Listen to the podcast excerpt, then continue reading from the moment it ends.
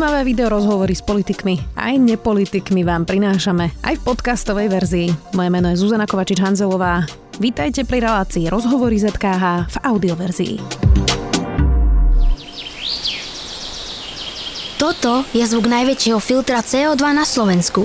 Zachytí tony uhlíka. Áno, je to les. Môže ho vysádzať aj vaša uhlíková stopka. So službou uhlíková stopka od SPP pomáhame prírode spolu. Viac na SPPSK. Kým vo svete počet pozitívnych klesá na Slovensku ešte vrchol omikronovej vlny nemáme za sebou, máme vysokú pozitivitu testov. V nedelu bolo až 57% ľudí, ktorí sa testovali s pozitívnym výsledkom. Viac už s matematikom Richardom Kolárom. Vítajte. Ďakujem za pozvanie. Dobrý deň. Pán Kolár, tak toto už je vrchol vlny? Alebo ešte úplne nie? No my sme dlhodobo predpovedali, že ten vrchol bude niekde medzi 10. a 20. februárom. Dnes je 14. sme presne niekde v polovice medzi tým. Bohužiaľ nebudeme to vedieť povedať ten deň. Keď to aj nastane, nebudeme to vedieť povedať aj spätne. Veľa vecí sa doreportova, reportova neskôr, napríklad antigenové testy. Takže zistíme to až s pár dňovým oneskorením, ale pravdepodobne je to naozaj v týchto dňoch. Vy ste pred týždňom napísali, šanca infikovať sa bude v najbližších desiatich dňoch na Slovensku najväčšia počas celej pandémie a potom už bude klesať. Tak to 7 dní už ubehlo, takže treba si ešte pár dní dávať pozor a potom si môžeme vydýchnuť? Presne, presne tak, jak som to povedal. Totiž to, tá pandémia, ak sa zastaví, teraz to nie je opatreniami, tá vlna sa nezastavuje tým, že sa obmedzujeme, ale tým, že sa vyčerpáva vlastne ten počet, ten potenciál vlastne tých infikovaných. A tých, čo sa môžu infikovať, aj tých infikovaných. Obidve tie skupiny klesajú. Takže, Čiže a... viac už ľudí sa nemôže nakaziť, takže to začne klesať. Presne, presne. No, áno, áno, minimálne týmto variantom. Áno.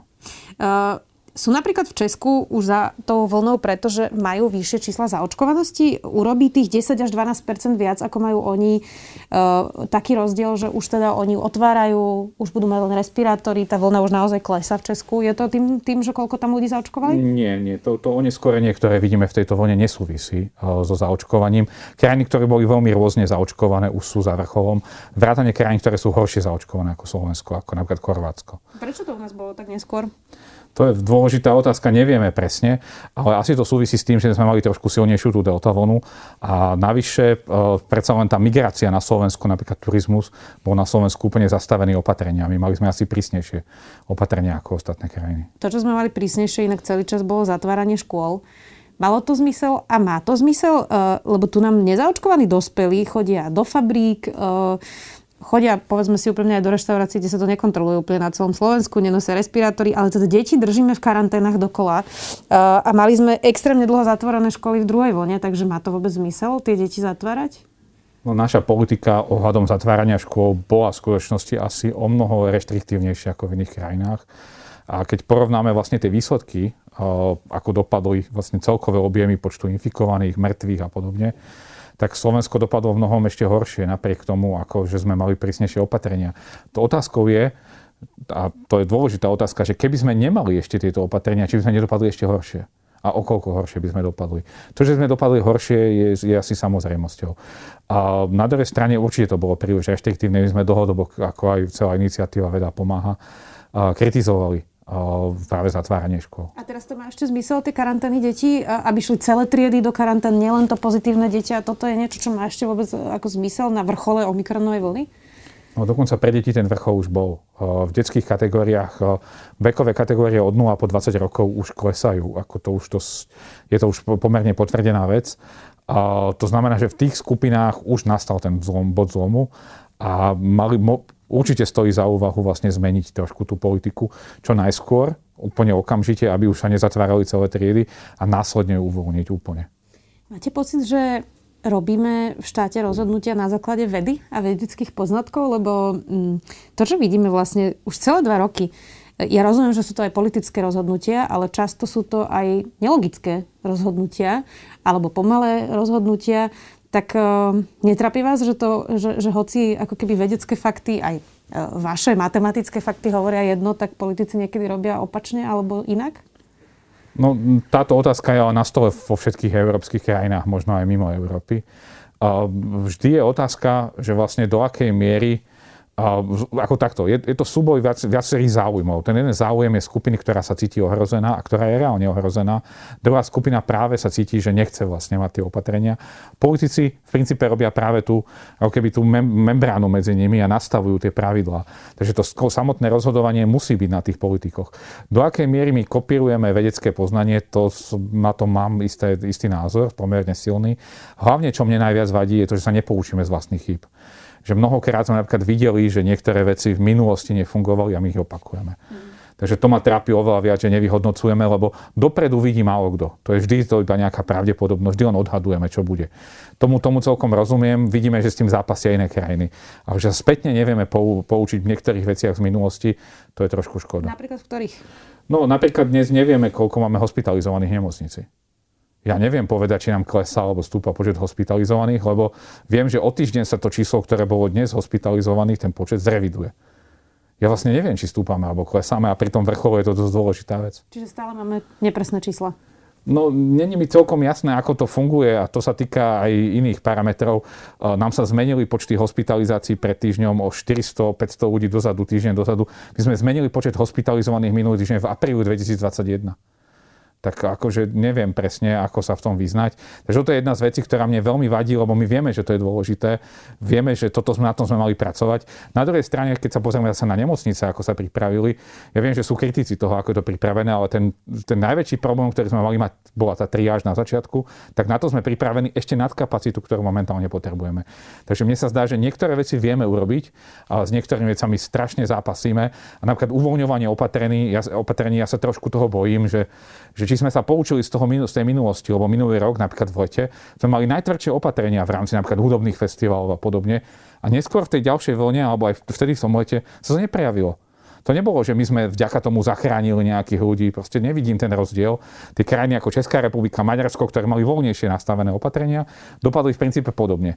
Um, malo to význam, nemalo to význam, neviem. Ja sa trošku bojím, že, že momentálne by sme už mali vlastne nasledovať naozaj tie ostatné krajiny aj, aj tie lepšie, aj tie horšie zaočkované. Čiže nevymýšľať koleso, ale teda inšpirovať sa, rozumiem. Ako to bude vyzerať potom vrchole? Keď hovoríte o opatrení, uvoľní sa všetko pre všetkých? Dobehnú ešte nemocnice, nejaký čas to bude trvať, tie hospitalizácie, ešte kým sa to dorieši a potom bude čo? Naozaj to bude vyzerať cez leto, ako keby COVID nebol? No otázne je, čo vlastne ten vrchol znamená. My možno dnes, alebo v týchto dňoch máme vrchol tej incidencie, ktorý nie, nie, nenutne musí zodpovedať tým testom pozitívnym, lebo netestujeme všetkých. Ale vieme, že napríklad niektoré vekové kategórie už sú za vrcholom, to sú tí mladší, a naopak e, v 90 tí stúpajú veľmi rýchlo. Tam ich, ich incidencia rastie. To je 70 80 tam to stúpa za o štvrtinu navyše za posledný týždeň. Toto následne vyvolá e, rast aj tých hospitalizácií, lebo nemocnice nie sú plné mladších ľudí. Sú tam aj takí, ale nie, nie sú tí dominantní, ale budú to tí starší. Takže my uvidíme vlastne ten ešte vrchol tej incidencie tých starších ľudí, ešte o neskorením týždeň, ale celkovo prípady už budú klesať. A následne ešte vlastne sa zastavia tie hospitalizácie.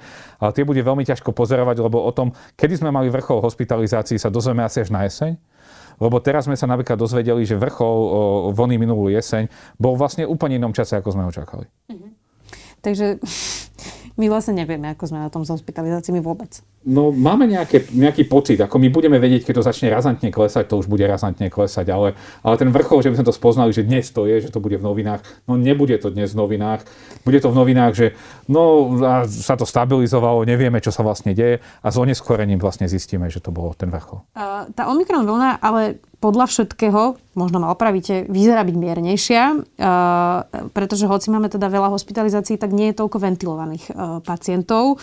Tak vieme už definitívne povedať, že či ten vírus naozaj zmutoval na síce infekčnejšiu, ale miernejšiu verziu, lebo to od začiatku všetci vedci hovorili, že takto sa správa vírus, on chce prežiť, on nechce zabiť svojho nositeľa a že bude teda mutovať, tak toto je tá mutácia miernejšia, ale infekčnejšia? No ja by som sa vyhol tým takým tým zo všeobecneniam. My nevieme, čo vírus chce urobiť. Vírus sa v princípe on prehľadáva nejaký priestor a hľadá možnosti. A jedna z tých možností je práve byť veľmi infekčný a málo zabíjať svojich hostiteľov. To je jedna z možností, ale tých možností vývoja veľa. Majú rôzne pravdepodobnosti, my sa pohybujeme ako taký obal od vajíčiek a my preskakujeme z tých ako keby potenciálových jám a hľadáme si nejakú ďalšiu cestu. Ten vírus to hľadá. Aj náš imunitný systém podobne s ním bojuje. Je taký súboj a pri ňom prebieha nejaká evolúcia. No a či vlastne toto je ten nejaký ten záverečný krok, alebo že či vlastne teraz nás to zastaví. No nie je to úplne jasné. Ten Omikron je naozaj miernejší, pre každého jednotlivca je miernejší, ale tým, že máme oveľa viac infikovaných, tak v princípe preto predstavuje ešte stále riziko. A nevieme, ako bude to ďalej pokračovať. Napríklad Omikron preskočil, ako sa objavil po delte, ale nie je potomkom delty. On prišiel priamo z toho pôvodného čínskeho variantu alebo z, z niečoho podobného. Takže oni sa vyvíjajú ako keby paralelne všetky tie, keďže ide pandémiu na celom svete, rôzne tie veci sa vy, ako rozvíjajú a je otázne, ktorá vyskočí znovu. Evoluční biológovia majú rôzne názory. Niektorí hovoria, že toto by už naozaj mohlo byť, akože týmto smerom by to už mohlo ísť. Ale sú mnohí, ktorí upozorňujú, že no ešte uvidíme, preskočí to na zvierací rezervoár, niekde to preskočí na ješkov a potom sa infikujeme zase s ješkou. No čo ja, akože toto naozaj naozaj, keď si odborníci v tej oblasti nevedia zhodnúť, myslím si, že najlepšie, čo môžeme povedať, že momentálne vlastne tá vízia na najbližšie mesiace je veľmi dobrá. Vy ste sa pýtali na leto. Leto vyzerá zatiaľ veľmi dobre, ale si spomeňme na Omikron. V novembri sme o ňom nevedeli. A dnes vlastne je najväčšia, najväčšia vlna na svete, čo doteraz bola. Takže nie je to úplne jasné, ale Zatiaľ tá vízia vyzerá dobre a všetky štáty, ktoré majú aj silné vedecké skupiny, ktoré vlastne pracujú na opatreniach, tak, alebo, alebo robia podklady na opatrenia, tak tie krajiny uvoľňujú čo najrýchlejšie. Mali by sme nasledovať presne ten príklad, ako náhle budeme vedieť, že už sme aj my za vrcholom vlny. Inak to už premiér aj ohlasuje. Ono to vyzerá, ale že na očkovanie už vláda rezignovala. Ešte ten vrchol nemáme ani za sebou a premiér Heger už hovorí, že tak budeme hneď ako toto pominie uvoľňovať, tak ono to vyzerá, že nie je to veľká motivácia pre ľudí, aby sa išli teraz ešte zaočkovať. Tak čo, eh, keď sa vrátime do toho normálu, stále s tou nízkou zaočkovanosťou, budeme asi rizikovejšie ako taká Británia, ktorá uvoľňuje, nie? Určite to riziko bude predstavovať hlavne pri ohrozených skupinách. Bude to riziko vyššie. A na druhej strane my vidíme aj v krajinách, ktoré boli menej zaočkované ako Slovensko, veľmi podobný priebeh. Takže nie je, ako keby tá obava nie je taká, že by sme tu už mali ďalšiu obrovskú vlnu, to nie. Ale individuálne pre ľudí, ktorí nie sú zaočkovaní a sú v ohrozených skupinách, Áno, ich riziko je stále vysoké. Trošku sa znížilo s tým Omikronom, ale stále je vysoké. A, a stále to je tak, že aj keď budeme klesať, stále budú ešte ľudia chodiť do nemocníc nejakí a stále budú mať aj vážnejšie priebehy. Budú to už jednotlivci. Ale. Čo by ste povedali ľuďom, ktorí možno nás teraz pozerajú a povedia si, no tak ja som prežil dva roky bez očkovania, už som prežil tri vlny, tak prečo by som sa mal teraz dať zaočkovať? No to je akože správna otázka. Každý by si mal klásť tú otázku. A kedy je dokonca dobrý čas sa zaočkovať? Ukazuje sa, že dobrým časom je samozrejme zaočkovať sa. Teraz sa ukázalo mať čerstvé očkovanie pre ďalšou vlnou. Možno napríklad maj nie je úplne ideálnym časom, keď nie je tá hrozba. Možno august je lepším časom na očkovanie alebo september. Čiže toto sú otázky, ktoré vedia odpovedať tí virológovia. Čo povedať tým ľuďom, tak mali šťastie Veľa ľudí malo to šťastie, že sa naozaj vyhlo vážnemu priebehu. Možno neboli v tej najhrozenejšej skupine, skupine, ale nevedia, či ten nový variant neprinesie, neprinesie niečo, čo by mohlo byť ohrozujúce práve pre nich. Takže je tam nejaká neistota. Práve ochrana to vakcínou je pomerne menej riziková ako to ochorenie a prináša vysoký stupeň imunity. Uvidíme ešte, čo bude dlhodobo robiť COVID s ľuďmi, ktorí ho prekonali. To tiež ešte úplne nevieme povedať. Opäť vás zacitujem. Podľa mojich odhadov sa za pár posledných týždňov variantom Omikron infikovalo viac ako pol milióna obyvateľov Slovenska a ešte nie sme pravdepodobne ani v polovici. Tak zatiaľ sa nenaplnili tie výpadky v potravinách a nejakých esenciálnych službách, ale môže to ešte prísť? Oni sa naplnili v skutočnosti, ale sme ich tak nevnímali. Boli mnohé reportáže v televíziách a podobne, kde vypadli nejaké služby, neboli otvorené. Myslím, že v okrese Pezinok vypadli pošty a podobne. Že bolo tých individuálnych výpadkov, bolo, ale neboli také veľké. Ja som sám hovoril, že predstavme si to ako, že prídu nejaké Vianoce, nejaké služby nebudú dostupné, nie všetko. Vieme, že MHD v mnohých miestach práve takéto služby museli prejsť na prázdninové režimy, nemali dostatok veľa tých šoférov alebo, alebo tých vodičov. To sa stáva ale prešli sme tým. Tento týždeň je ten vlastne najväčší. Tá, tá, očakávame, že celkovo na Slovensku bude najväčší výpadok tej pracovnej sily ale zrado, zase, že sa zlepšila tá situácia medzi deťmi, tak je menej tých očier, tých, eh, čo sú doma ľudia s deťmi. Takže znamená, že, že tej kombinácii možno ten počet ľudí, ktorí sú doma v karanténe alebo v izolácii, bude už vlastne ten vrchol už možno bol. Tie výpadky našťastie nepostihli to Slovensko. Uh, celkovo to súvisí zrejme s tým, že sa nám podarilo rozložiť regionálne tie nápory. To znamená, že nebolo to na jednom mieste naraz, na celom Slovensku naraz. Takže to je celkom dobrou správou. Na druhej strane tí ľudia, ktorí si nemohli pár týždňov vybrať dôchodok, tak to asi bolo pre nich závažný problém. Jasné, tá pošta pre niektorých je kľúčová. Vy ste na sociálnych sieťach písali aj o tom, že ste konečne prišli na kľúčový faktor, prečo v niektorých krajinách zostávame, zaostávame s očkovaním a v iných nie. Tak prečo sa Slováci neočkujú? Aký je ten váš vedecký výsledok z toho? Ja sa ešte vrátim k tomu predchádzajúcom, lebo teraz som si spomenul, že v princípe dnes už očakávame, že vlastne Omikronom sa už infikovalo asi 900 tisíc ľudí. To pol milióna bola star, proste pár dní dozadu. A. Už je to tak 900 tisíc ľudí. Už by sme mali byť teda na tej, na tej polovičke. Čo sa týka toho dôvodu, tak e, to je taká komplikovaná vec. Veľa ľudí sa vlastne domnieva, preč, tá, tá, sa snaží odpovedať na otázku prečo. Čo ľudí ovplyvňuje, aby sa nevakcinovali? Čo je ten, ten primárny zdroj? No a ja som matematik, ja teda neviem ale snažil sa pozrieť na dáta a našťastie existuje Európska únia, štatistický úrad Eurostat robí také pravidelné pre, prieskumy vo všetkých európskych krajinách. Eurobarometer? Eurobarometer, presne. A ten posledný, ten posledný výskum, ktorý bol zlet zo zimy 2020 až 2021, takže tesne pred začiatkom nášho očkovania, indikoval to, že teda ukazoval to, a čo bolo najdôležitejším zdrojom informácií o vakcínach pre jednotlivcov v jednotlivých krajinách. A sú tam, či, či sú to národné zdravotnícke autority, či je to vláda, či sú to lekári, dezinfoveby, či sú to sociálne siete a podobne. No a ku podivu, žiadna z týchto, čo sme tu vymenovali, žiaden z týchto faktorov nedokázal vysvetliť vlastne tú, tú objem za, zaočkovania v tých jednotlivých krajinách, až kým sa neprišlo na jeden faktor a to bolo, koľko ľudí najviac verí svojim priateľom. A tam sa ukazuje, že čím viac ľudí dôveruje najviac vo vakcínach svojmu okoliu, teda bez ohľadu na to, či sú odborní, neodborní, tak tým menej sa tí ľudia zaočkovali. Bolo to 1% za jedno. O 1% ľudí, ktorí vedia, veria svojej susede viac ako lekárom, tak o to 1% sa zaočkuje menej. Čiže to je to, čo vlastne počúvame aj my novinári, um, že aj mne chodia niekedy po týchto rozhovoroch e-maily, že ale moja suseda mi povedala, že jej švagor zomrel na vakcínu? Presne, presne, alebo padol ako kabela. Presne to sa stalo. No. Mm-hmm. Anecdotal evidence teda. Presne tak, a hlavne, hlavne bez ohľadu na to, či vlastne, čo, sú, čo, čo robia tie hlavné médiá. To znamená, že v Slovensku napríklad bolo veľmi dobré, že mainstreamové médiá informovali pomerne jednotne a jednoznačne ohľadom vakcinácie. No nepomôže to, lebo tí ľudia aj tak uveria viac susede, prácu kolegovi alebo podobne. Je to veľmi ťažké a ťažko sa s tým ako pracuje. A tiež to ukazuje, že tie kampane, ktoré sa robili u nás, možno neboli úplne efektívne, lebo vlastne prichádzali tie informácie z iných strán a nedokázali zmeniť ten narratív tých skupín. Možno ten osobný rozhovor je to, čo najviac e, funguje, ale to ostatne hovorili inak tie mobilné očkovacie týmy, že keď sa osobne rozprávali vlastne s tými ľuďmi v nejakej obci, tak to pomáhalo. Um, tak aby sme to tak na, načrtli, potom čo už máme tri dávky vakcíny, my dva teda, niektorí nie, niektorí áno, tak my už budeme žiť normálne teraz? No nebudeme nejakými Highlandermi, lebo my vieme, že vlastne tá ochrana tej vakcíny uh, klesa. Ľudia, ktorí majú kombináciu prekonania ochorenia a vakcinácie, tých bude teraz po Omikrone strašne veľa, by mohli mať ešte silnejšiu ochranu, hlavne keď mali ten Omikron aspoň s príznakmi. Takže toto vytvára naozaj silnú imunitnú odpoveď. Otázne je ale, že my nevieme na čo. K čomu, čomu sa vlastne teraz bránime, lebo ten Omikron alebo tie predchádzajúce varianty už zrejme nebudú to výzvou. Výzvou bude ten nový variant, ktorý sa objaví, a nevieme, aký bude, aké bude mať vlastnosti. Či dokáže prekonať tú doterajšiu imunitu, takže nevieme.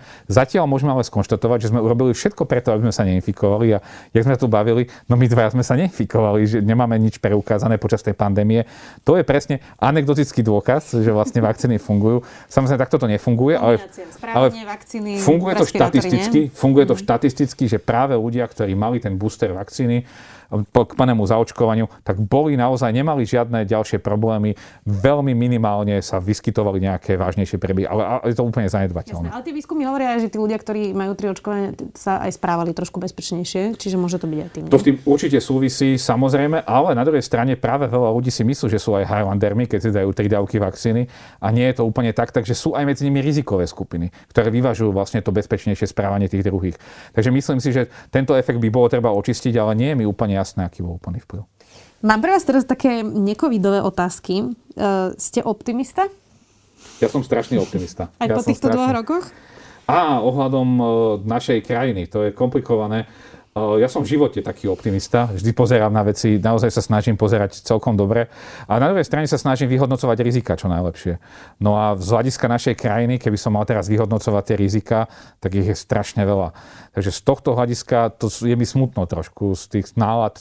Aj to vlastne, čo tá pandémia priniesla, ako dokázala eskalovať niektoré tie trendy v populácii, ktoré nie sú vôbec dobré.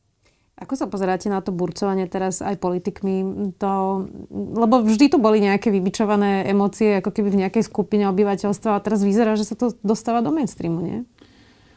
No, Slovensko malo veľakrát uh, taký boj politický zrejme niekde stre- od tých stredných voličov. A je to asi tak, uh, my keď teraz uh, sa aj objavujú štatistiky treba z pohľadu na Európsku úniu, tak sa zistuje, že veľmi veľa ľudí je niekde v strede. A zdá sa, že vlastne je obrovský boj o ten stred a menej vlastne o tie kraje. Tie sú malo zaujímavé, lebo tie sú už ako keby definované dobre. A ten boj o ten stred prebieha. E, je to veľmi smutné, lebo e, podľa mňa ten boj prinesie aj svoje obete a nebudú, budú nejaké, ja môžem byť toho obeťou, aj vy môžete byť toho obeťou. No inak to je moja ďalšia otázka. Ja dúfam, že nebudeme obeťami, ale teda hejt, nenávisť a nedôvera voči vedcom. Uh, viacerí vaši kolegovia, ktorí uh, chodili vlastne hovoriť aj o vakcínach, uh, aj o covide, už nechcú hovoriť, pretože zažívajú veľkú nenávisť, výhražky, niektorým vám chodili domov aj sa vyhrážať, tak máte ešte chuť vystupovať verejne? No ja musím povedať, že v mne osobne sa situácia výrazne zlepšila, ako náhle štát prestal bojovať voči mne že ako náhle vlastne to nebol... Myslíte Igora Matoviča? Áno, áno, ako náhle, ako náhle, ako náhle nebol, nebol ten, ako keby ten hejt nebol podporovaný z tlačoviek e, z úradu vlády, tak vlastne tá situácia sa výrazne zmiernila. Mm-hmm. Samozrejme, to sa netýka napríklad lekárov, tí vlastne, tí, tí vás, tých začívali najväčší nápor súvisiaci s tou vakcináciou. U mňa to bolo ako keby úplne razantné ako zníženie tých problémov. Teraz to vidíme, že keď si to zažívajú poslanci že čo to znamená naozaj ten taký tvrdý hejt e, verejnosti. A myslím si, že to bude viesť aj s nejakým vážnym zmenám. E, je škoda, že vlastne niektoré médiá, no nie, nie práve vaše médium, ale že nevenovali tomu až takú pozornosť, že vlastne sa to eskalovalo, tá situácia nenávisti voči jednotlivcom e, v minulosti a bolo to naozaj nepríjemné. Musím povedať, že mnohí si prešli naozaj preklom a to, že sa musel, neviem, Krčmery vysťahovať do Rakúska kvôli nepriateľským názorom alebo nepriateľ ohrozeniam. Presne tak, to, to, to mi príde úplne šialené a, a ja som dúfal, že toto sa na Slovensku nestane. Ja som žil dlhodobo v USA, mne sa stalo, že študent to šiel so zbraňou a podobne, takže mám predstavu, že čo sa všetko môže diať. Veril som, že Slovensko bude iné. Že toto my nepôjdeme týmto smerom a, a pozrime sa. Nemáte ešte nechuť vystupovať, nie? Čiže vy, vy, vy to máte, nie. že ste. No, ja nie som ten, e, ten konflikt, ako keby na, na strane toho najväčšieho konfliktu. Mám rôzne spochybnenia. Jasne, že ľudia mi posielajú všaké e-maily a podobne, ale nie som tou ako keby tou razantnou tvárou. Ja som sa aj vždy snažil vlastne nebyť, lebo počas celej tej pandémie ja som nebol ten, ktorý by hovoril o tom, že potrebujeme najsilnejšie opatrenia a zaškrupkovať to, ale nebol som ani ten, ktorý by hovoril o tých uvoľneniach, takže práve zrejme to viedlo k tomu, že som nebol vlastne na tých extrémnych stranách a nemal som ani ten extrémny, aj keď nejaký bol, ale nebolo ho tak veľa. Keby sme mali zobrať tieto dva roky takže mm, vedecky zaujímavo, tak čo najzaujímavejšie vám vlastne priniesol e, COVID a pandémia, matematicky, vedecky? No matematicky sú, sú zaujímavé veci, totiž e, u nás prepísal vlastne celé tie učebnice e, tej epidemiológie, ako vyzeralo. Totiž tak to bolo na, na začiatku tej pandémie. Prišla pandémia, matematici napísali svoje modely, ktoré boli už overené vyhodili nejaké čísla a potom sa iba kúkali, že to tak není. No a to vlastne ukázalo, že vlastne tie trendy sú, ako keby tie faktory sú iné. Poslednou takou otázkou, ktorá sa objavila pri matematickom modelovaní, bolo, že vlastne aký je vplyv opatrení že či nejde len o zmenu správania ľudí. A čo to vlastne je tá zmena správania ľudí, čo ju vyvoláva?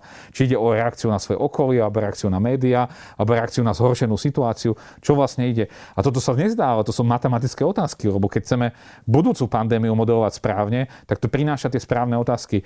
Priniesol väčšie prepojenie sociálnych fenoménov s tými zdravotnými. A toto, toto je zaujímavé, z matematického hľadiska veľmi, veľmi zaujímavé. No a to je z matematického. Takže v matematike tam vidím, že epidemiológia už nebude vyzerať ako v minulosti a už sa nebude tak hovoriť o kolektívnej imunite ako v minulosti tiež, lebo sa ukázalo, že ten koncept nie je úplne taký jasný, ako sa zdalo. Na druhej strane to, veľké zmeny nastali práve v tej vývoji vakcín a antivirotik a podobne. Tie antivirotika, ktoré teraz sú dostupné, sú prelomové. To je proste tam, tam sa naozaj potlačili, tí, sústredili sa zdroje a potlačila sa tá, ako keby ten výskum do úplne nových levelov. Zrejme to prinesie výskum aj výrazné zlomy aj v onkológii a v iných proste, v iných oblastiach. Táto pandémia bude mať vedecké benefity napokon v mnohých oblastiach a bude to trvať 10 ročia. Pozerala som inak včera taký stand-up, trošku ako keby zdanlivo odbočím od témy, ale, ale je to, týka sa to našej témy a tam bolo, že roky upozorňujú niektorí na hladomor v niektorých častiach sveta a stále sme na to hovorili, že nie sú na to peniaze. A teraz vidíme, že štáty platia ľuďom, aby zostali doma. E, peniaze dávajú šialené peniaze do vývoja vakcín, aj do e, antigenového testovania na Slovensku plošného. Mm, tak neukázala tá pandémia aj to, že peniazy máme dosť len nemáme vôľu a že zazme vlastne tie tretie krajiny, krajiny tretieho sveta ako keby hodili cez palubu? To je zaujímavá vec, lebo uh, práve dnes som videl štatistiky z Veľkej Británii, ktoré ukazujú, že sa výrazne počas pandémie zvyšila obezita detí. Čo zdá sa, že úplne zase úplne iným smerom idem. No a zaujímavé bolo, že tam robili aj ďalšie štatistiky a pozerali sa na to, že vlastne najviac poškodenou skupinou, najviac zasiahnutou skupinou počas celej pandémie, najviac infekcií, najviac tých vážnych stavov boli chudobní. Vo skutočnosti, čím väčšia chudoba, tým horšie boli postihnutí tou pandémiou. Jednak ekonomicky, ale aj zdravotne.